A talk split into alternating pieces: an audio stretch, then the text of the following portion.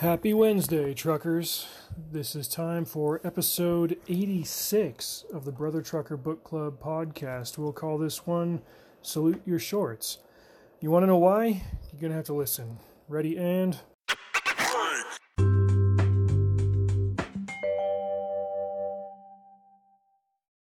Short stories are hard to write effectively, and in a lot of ways, they're even harder to read because, for me anyway, I like to sink my teeth into something satisfying. Uh, I don't want to sit down and have a buffet every single time, and that's why I stopped reading massive, massive fantasy uh, the way that I used to.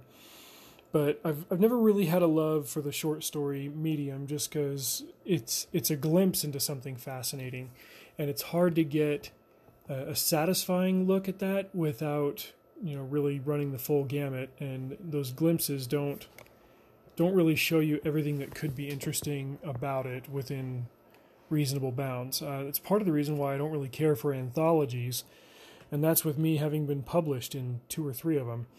So, knowing that, uh, I want you to know that I gave this next story, which is a, a, bit of a short story. I guess you could say it's 123 pages, but considering the author who wrote it, it's definitely short.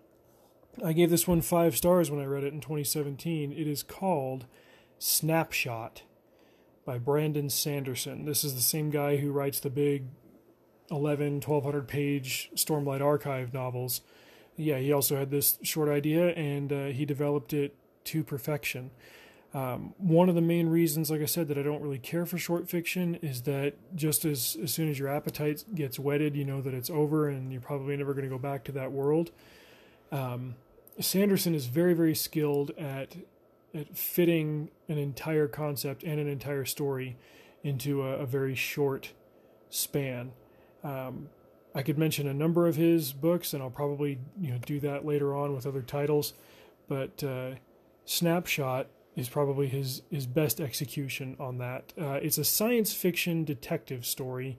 Main character is a guy named Anthony Davis, and he's a cop assigned to what's called snapshot duty. Snapshot is this tech in the future where you can recreate almost like a like a holodeck on Star Trek, uh, an actual event in history in inside like a self-contained space, and then you send somebody into the snapshot, like into the holodeck, and you you allow them to examine it from uh, angles that nobody ever saw or nobody was ever witness to, and uh, the legality of it is discussed. They find ways to make the evidence admissible in court. It's some you know trick of quantum mechanics or something. The the point is that this technology works and what it depicts is accurate, realistic, and and proven.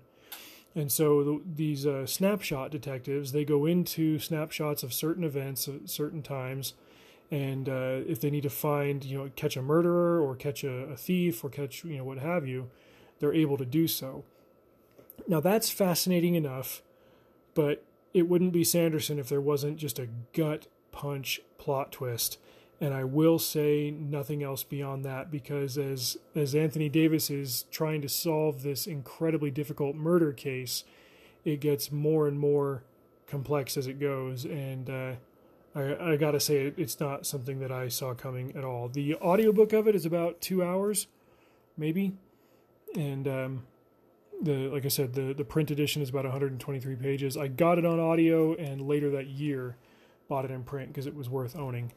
And this is not the last Sanderson short story that I will plug here with affectionate praise. But find yourself a copy of Snapshot. It should be cheap on on an e-reader um, a print copy shouldn't be all that much, and if you've got an Audible credit to burn on it, I would highly recommend that you do so. In perusing the archives of the Brother Trucker Book Club podcast, it baffles me that I have not yet done an episode on the Chronicles of the Imaginarium Geographica by James A. Owen. But because the theme of this episode is shorts, and that series has seven volumes of it, and they get longer and longer as it goes. Uh, I will save that for a future episode because holy crap, this is one that uh, would be a good entry point into his writing and the way that he shapes his world. So James A. Owen, he's a guy that I've met a couple of times. Um, friends with him on, on Facebook, and, and he's good about you know interacting with people that he's friends with uh, there. he is man, the, the dude is just a, a poet and a, a consummate artist. Um, if you think I heap praise on Ray, Ray Bradbury, James Owen calls him dad. Yeah, it, it's just man, his his way of viewing the world and and uh, you know especially through an artistic lens makes for some very entertaining reading and storytelling. But as with Gary Paulsen, who I praised on Monday, uh, some of Owen's most fascinating stories are the true ones that really happened to him. And uh, none are more inspiring, I think, than the ones contained in Drawing Out the Dragons. He originally wrote this book and published it via, I think, a Kickstarter campaign in 2011. I was able to get my hands on a copy of it later that year. And uh, it's one of the few books that I've read cover to cover, as it were, on, uh, on an iPod Touch back when I had one, back, frick, eight years ago.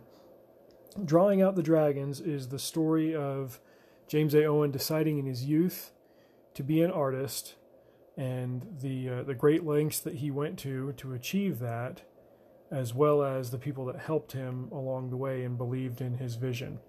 Um, there were even setbacks, including uh, several times when he thought that he was about to achieve his dream and and uh, finally, you know, break through and become an artist, become an animator, and all that stuff. And that just how he had the rug yanked out from underneath him several times, and how hard he had to hustle to make publishing deals happen, and you know, finally uh, achieve some semblance of stability with, uh, with, with you know the in the pursuit of, of getting his craft out there.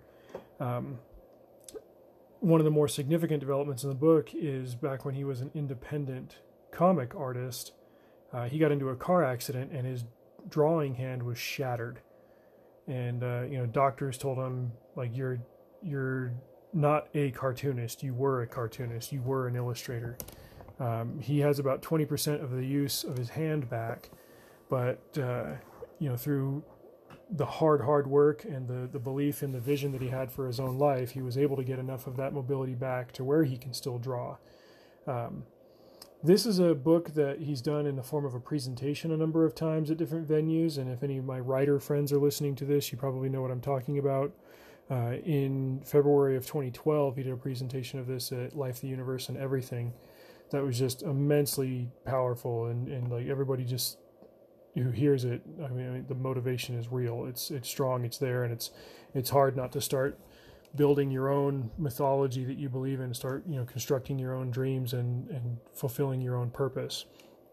Uh, he did this visual demonstration where he said, you know, hold out your hand and and spread your fingers apart as far as you can, and everybody could do it, and you know you could flex your fingers. We had the dexterity and everything.